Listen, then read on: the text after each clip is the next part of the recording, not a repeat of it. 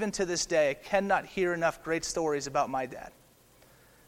And we can never hear enough good stories about Jesus.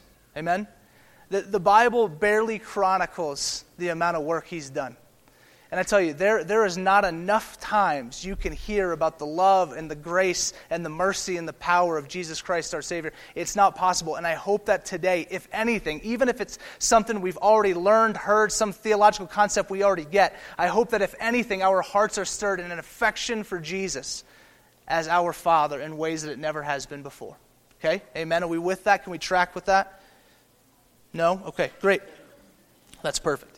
Here's what we're going to see today. We're going to see a, uh, an exorcism. We've seen that before. We're going to see a deaf mute healed. We've seen healings before. And we're going to see him feed 4,000 people. Now, all of this seen before, here's the big difference. What we're going to see Jesus do now is he's going to do this amidst the Gentiles.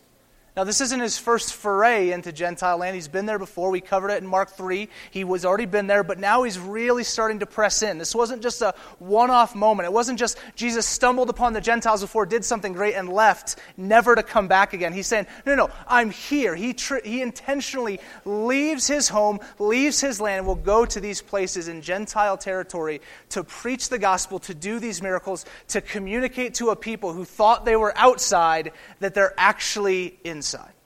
To, commu- uh, to, uh, mm-hmm, to communicate to a people who thought they did not deserve God's love, did not think they deserved Him as Father, as Savior, that they could too be brought into the family. Okay.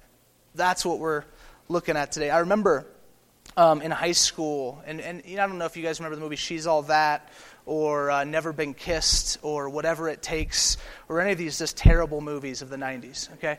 Um, but in every single one, there seemed to be this like crazy, like, I can't believe that he's going to go talk to her. Or I can't believe that she'll talk to him because the status and the class of these people were so vastly different. So I remember thinking through this this week, and I'm thinking through my high school experience at Temescal Canyon High School, and it, it worked very much like one of these movies.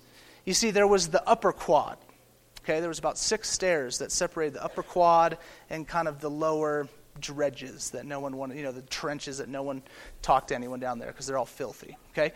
And so you were either upper quad person or you were a lower quad person. And I remember being a lower quad person because I was a freshman and, and, and thinking to myself, like, man, one day I'm going to get up there, okay?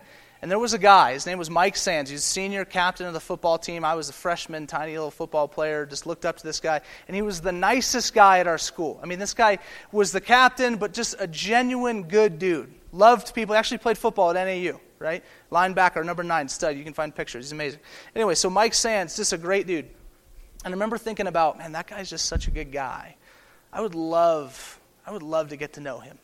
I remember one day as a freshman at Temescal High School, I'm sitting down in the dredges, down in the bottom where no one should be, and Mike Sands comes down the six stairs and he looks over at me and he says, Hey, Vince, what's up, man? And I freeze because it's Mike Sands. And I go, Mike? Because I, I, didn't get a hello, Mike. And he goes, Yeah? I said, Nothing, Mike. And then I just kept, it was very funny, right? And so he begins to talk to me.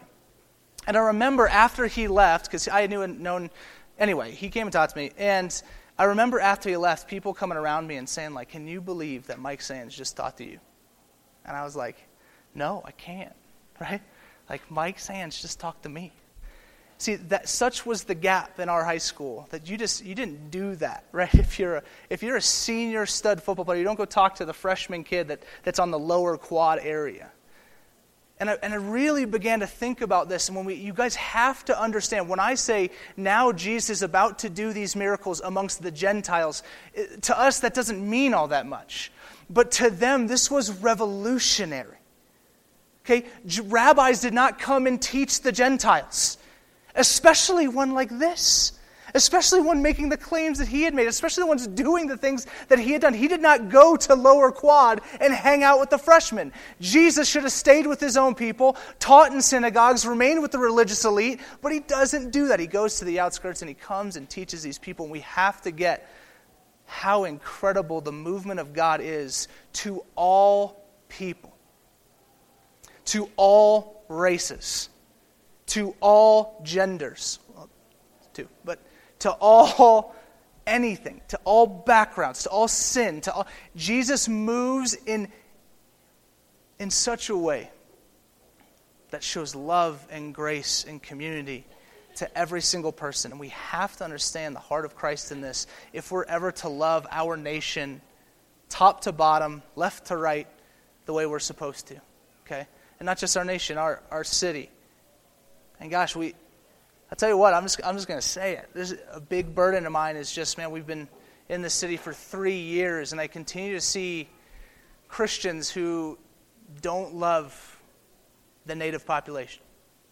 And honestly, guys, it's terrible. It doesn't make sense. That's not what we do. So let's just make this real practical.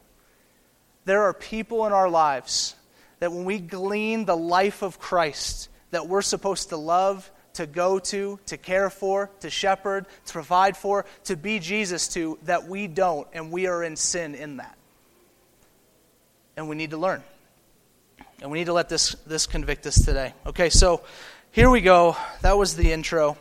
He's going to give us three stories today. We're going to look at story one, and then we'll keep going. Verse 24.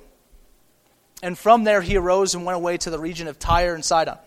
And he entered a house and did not want anyone to know, yet he could not be hidden. But immediately a woman whose little daughter had an unclean spirit heard of him and came and fell down at his feet. Now the woman was a Gentile, a Syrophoenician by birth, and she begged him to cast the demon out of her daughter. So this woman really, and we've seen this multiple times, has no reason to feel she can go to Jesus. Me, she's a woman, which they didn't do that. Okay, she has a, a daughter that is unclean, so you don't go and hang out with the rabbi when you yourself are made unclean by your unclean daughter. You don't do that. Okay, she's a Gentile, already talked about, on the outside, not God's chosen people, not given the grace of God through many people's eyes. You don't go and approach the rabbi if you're this lady, but she goes.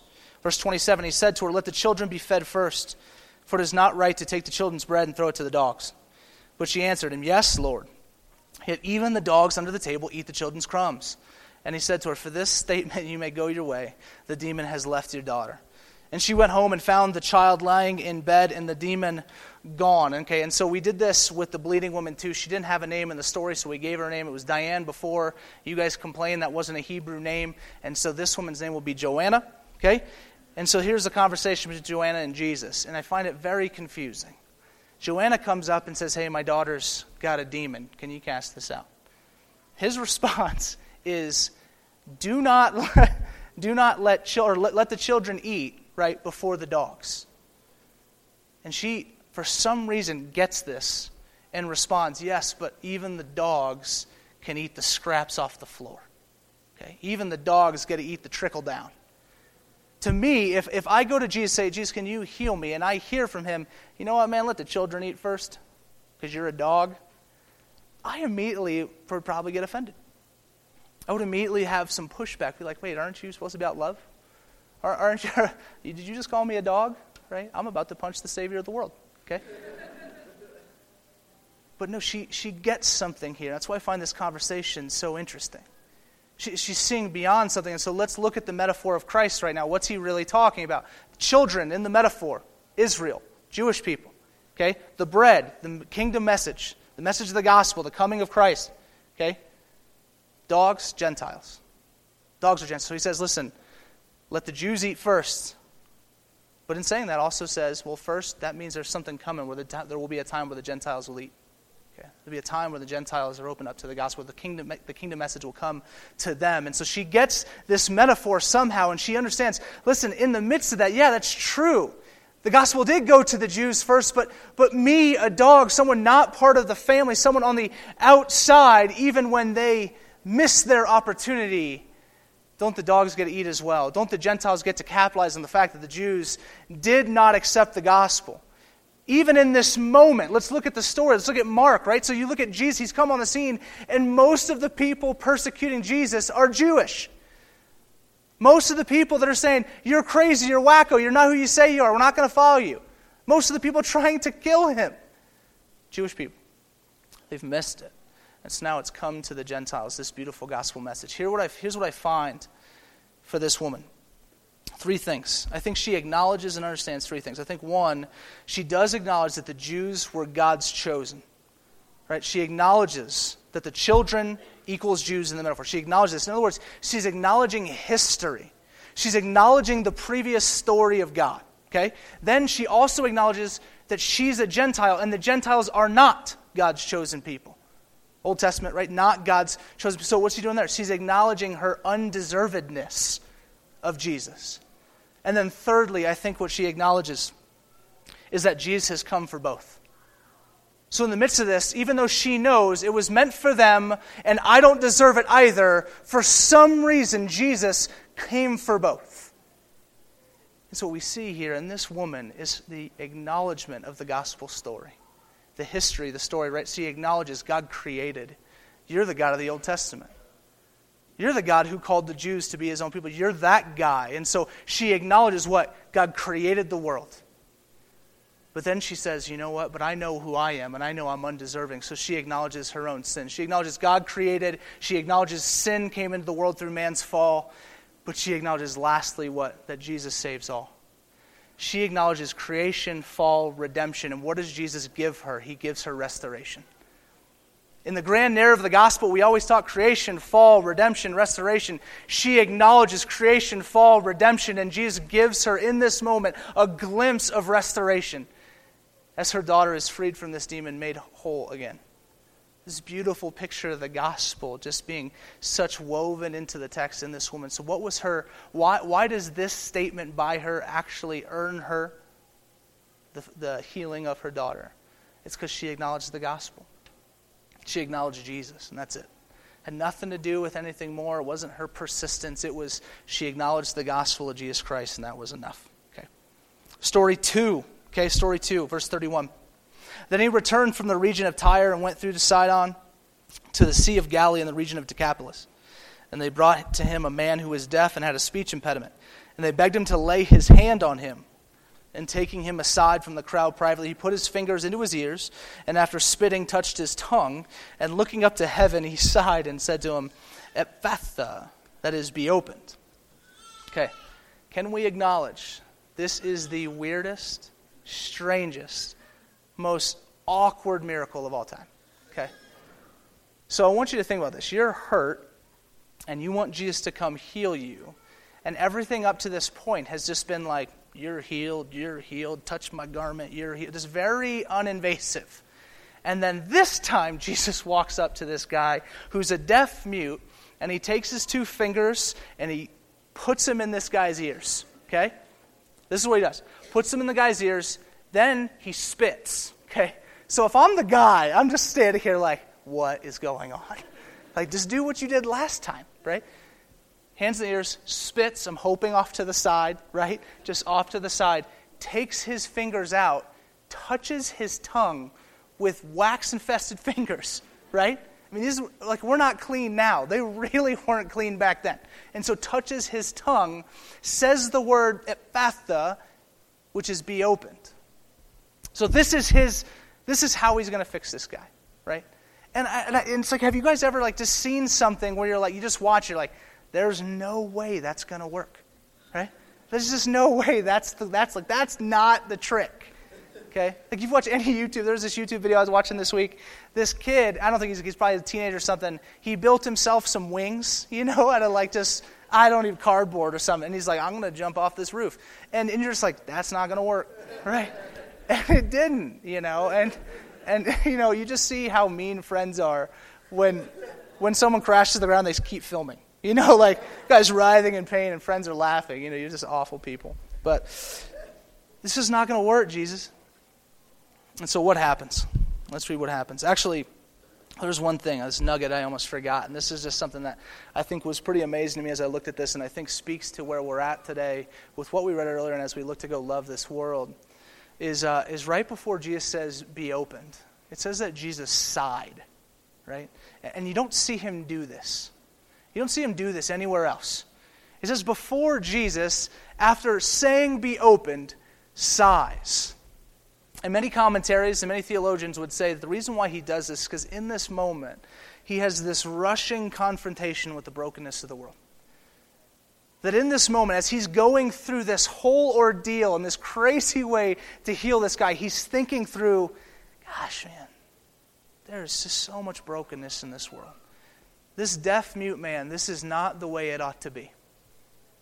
Brokenness and pain and sin and hurt, this is not the way it ought to be. I shouldn't have to come. I shouldn't have to come and do this crazy thing to heal this guy. The brokenness of the world in a moment just rushes to Christ. He sighs and goes through with this miracle. And I just, I love to remember again, as Christ as our Heavenly Father, that He doesn't just look upon the brokenness of this world and say, well, it's no big deal, I'll take care of it. That he's, He is broken up. He's in deep thought, anguish about the pain that's in this world, and walks along those who experience the same thing. Verse 35, let's see what happens. And his ears were opened, so it works. His tongue was released, and he spoke plainly. And Jesus charged them to tell no one. But the more he charged them, the more zealously they proclaimed it. And they were astonished beyond measure, saying, He has done all things well. He even makes the deaf hear and the mute speak. And so I, I don't know if you guys, I don't know why I'm going YouTube. I swear I don't watch it that often. But there's another YouTube clip um, where these people get these, these ear implants and get to hear for the first time. Anybody seen this video? Like a few of you? Raise your hand. I don't want to feel awkward. Oh, you know what, guys? There's so many of you. Where were you like three seconds ago? I'm up here feeling weird. Um, and you watch that video, and I can't make. I've watched it like 97 times. I cry every time. I'm, you see the expression on these people's faces they've never heard before, and all of a sudden they hear sounds. You see this little baby, right? You guys remember the baby, and he's just like chilling like this, and he hears something okay? Uh, and he hears something and he just starts smiling. You're like, what is this? And again, I just think about this moment. I love to kind of insert myself into the story if I can and just think, what is this like for this guy? This dude could not hear anything, could not speak. And in an instant, the rush of sound is returned and restored to his body. We have a good father who knows what his people needs and gives it, gives those necessities. Now, we'll come back to this, but the, but the quote that he has done all things well for me is this a tremendous quote. And a tremendous thing that I, I like to kind of just store in here and just kind of pull out and live by. He has done all things well. And we'll talk about that more in a little bit. Last story. We're trying to move quicker. I know it's a lot.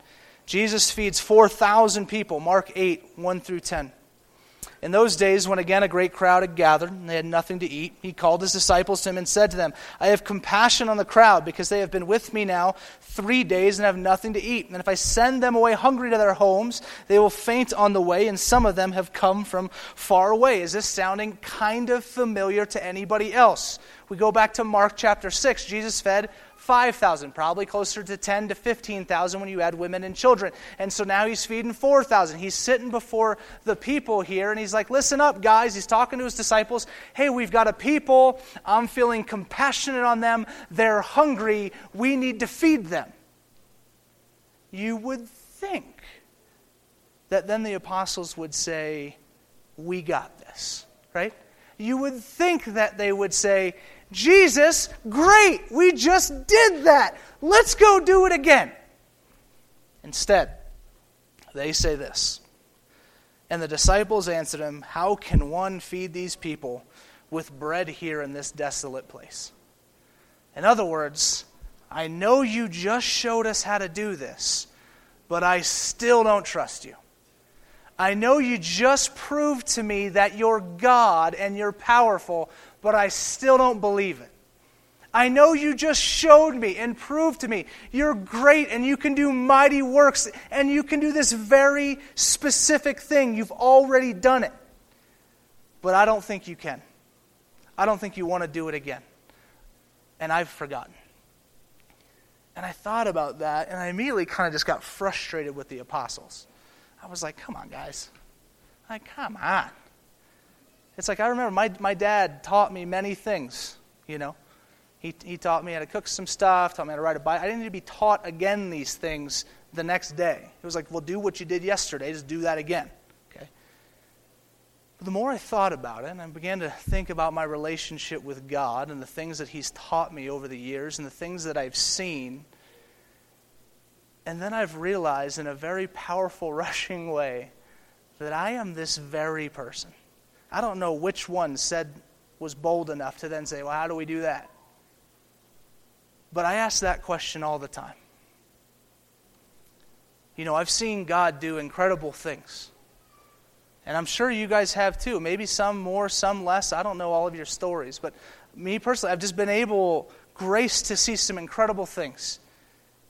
People, I mean, people before my eyes healed of just disease, paralysis, just crazy stuff. And I think to myself, today in 2015 America, in Flagstaff, Arizona, oh, you don't want to do that again. I think to myself, well, I, I can't do that. I know this other Christian who's no better or worse than me did it, but I, I could never do that. I, have seen God save people. I was just running through story after story after story in my mind this, this week. Of stuff, just all these stories, I've seen God just intervene and be God. And then I think about my life now and how I functionally disbelieve those things because I'm not living that way. I remember this one time we were out sharing our faith in, in Pacific Beach, San Diego. And we go down to the ocean and we're just kind of, what are we doing out here? This is just weird and stuff like that. And we see this gal and she's on the shore. And, and for whatever reason, me and my friend Katie, we just beeline and start running towards this girl. Okay? And we see her there and she's just standing on the side of the ocean. She's looking off. And we come up to her and say, hey, we'd love to talk to you about God's love for you. And she immediately just starts to bawl. She just starts crying. And we say, hey, what's going on? Why, why are you crying? She says, just this very moment, I, I was going to kill myself tonight. And I asked God, if you're real, you need to send me someone to stop me. And a minute later, you guys showed up. Okay, that very same night, get a, my buddy Bigley. I think I might even share this story. He's on the phone. Someone calls him. It's a wrong number. Guy calls Bigley on his phone. Hey, this is Bigley. It's a weird name, I know. Guy says, Oh, sorry, wrong number. Bigley says, Well, if it's the right number, friend? Shares the gospel with this guy over the phone. Guys get saved over the phone. Comes and join us downtown, or down in Pacific Beach, sharing his faith. The same night, some other guys, guys hotboxing his truck, right? rolls down the window, smoke billows out. People share the gospel with him. He gets out, throws away his paraphernalia, and gives his life to Christ. And we had, at the end of that night, there was literally 42 people that gave their life to Christ in this one evening. 20 different people going out, sharing their faith. And all those 42 came to church that next Sunday. Okay, so, so I think I'm just, I'm using this illustration because I, I remember those moments. I remember the power of God. I remember it's not about me. I remember about His grace and goodness and His desire to save. And then I look at my life now and I think, I'm a chicken. I have not done something like that. I have not approached someone randomly and told them about the love of Christ in some years. And I begin to ask myself, man, if he did it then, why do I believe he won't do it now? And so a lot of questions have to rush in me and say, well, what am I doubting about God? Or what don't I love about the person that's standing next to me that hasn't heard about Christ? And guys, when we look across this world, we look across our nation, we look across the brokenness and the pain and the hurt that exists here, I tell you what, there is no other answer, and people are trying to figure it out right now. People are trying, and you hear all the pundits, and they're talking on every news channel. How are we going to fix this problem? And I guarantee you, there are some, listen, and not to say there aren't some good things, some things that as a country and as a world and some, and some people with political power should be doing, whatever. The answer is always and forever Jesus. The answer is always and forever the gospel. And I tell you what, we got to stop relying on other people to present it to the world. You, friend, are supposed to present it to the world. We often like to celebrate here because the reality is, and we've talked about this before, is that much of the ministry and the gospel, the gospel ministry, the, the goodness that you will see God moving in, you will never know about as a church in our ministry, yeah, we, we get to count certain things. So we'll count the number of people we baptize. We can count the number of professions of faith. We can count the number of people in the seats. We can do all that. But most of ministry, guys, in your life, in the church's life, is going to be stuff that is immeasurable. You will never know by how you loved your neighbor. You will never know how many divorces they didn't have. You will never know by your ministry, by your love, by your care, by sharing the gospel, how many kids don't end up in prison. You'll never know how many kids go to college because of your investment. You'll never know all of these stats. It's the immeasurables of the Christian faith. And so as I look upon our, around our nation, I say, man, the answer is Jesus. And guess what? Who has Jesus? It's the church. It's, it's the Christians. And so stop keeping them to yourself. And listen, and I say that fully sitting in the pew with you right now. On this Father's Day, we look to these stories and we say, Gosh, man, you've kept telling me these things. You're a good dad. And I'm sorry for my stubbornness that I forget it. And so, what's Jesus going to do? And it's no shocker here. Verse 5, he asked them, How many loaves do you have? They said, Seven. And he directed the crowd to sit down on the ground. He took the seven loaves, and having given thanks, he broke them and gave them to his disciples, and set before the people, and they set them before the crowd. They had a few small fish, and having blessed them, he said that these also should be set before them. And they ate and were satisfied, and they took up the broken pieces left over, seven baskets full, and there were about 4,000 people and he sent them away. And immediately he got into the boat with his disciples and went to the district of Dalmanutha. Here's the gospel for us this morning is that even in the midst of the stubbornness, the forgetfulness, whatever it caused for the apostles to not step out in faith, fear of whatever it was, God still accomplishes his mission. God is still going to care for this world.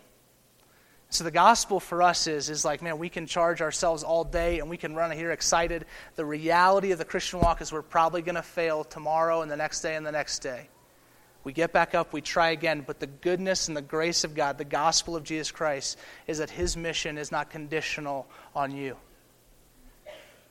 His salvation of you was not conditional on you, so his mission to the world is also not conditional on you. He is redeeming this world. He is a good father who is loving those whom he has brought back into his family. And now we have the opportunity to be part of that family business, to be about what our Father is about.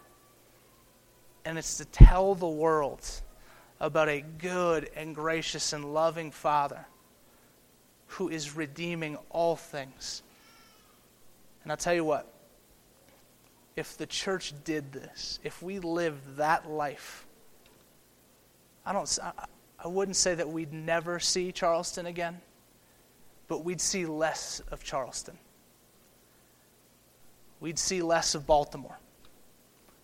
We'd see less of the systemic oppression that exists around our nation in all types of minorities. We'd see all sorts of incredible Christ centered things. If we just do the simple thing that God's asked of us, and that's just to be his children who follow what their father has done. Amen? Let's pray.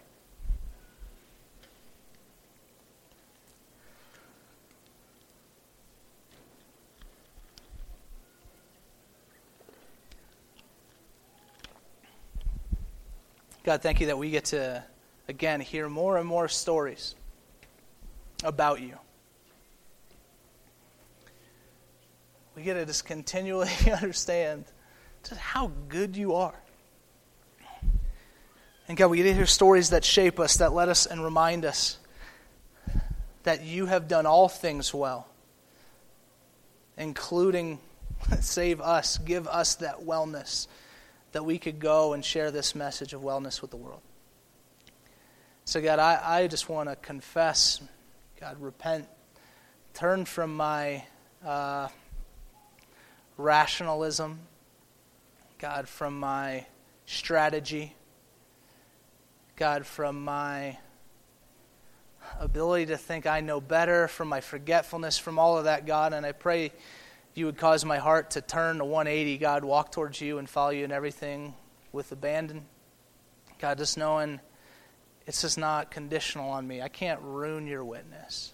You're gonna, you're gonna, I can't ruin your mission. And so, God, thank you for that this morning. Thank you for this, this community, and thank you for this day. God, I do, lastly, just want to pray for the many in our world that, that are fatherless. And God, there are too many.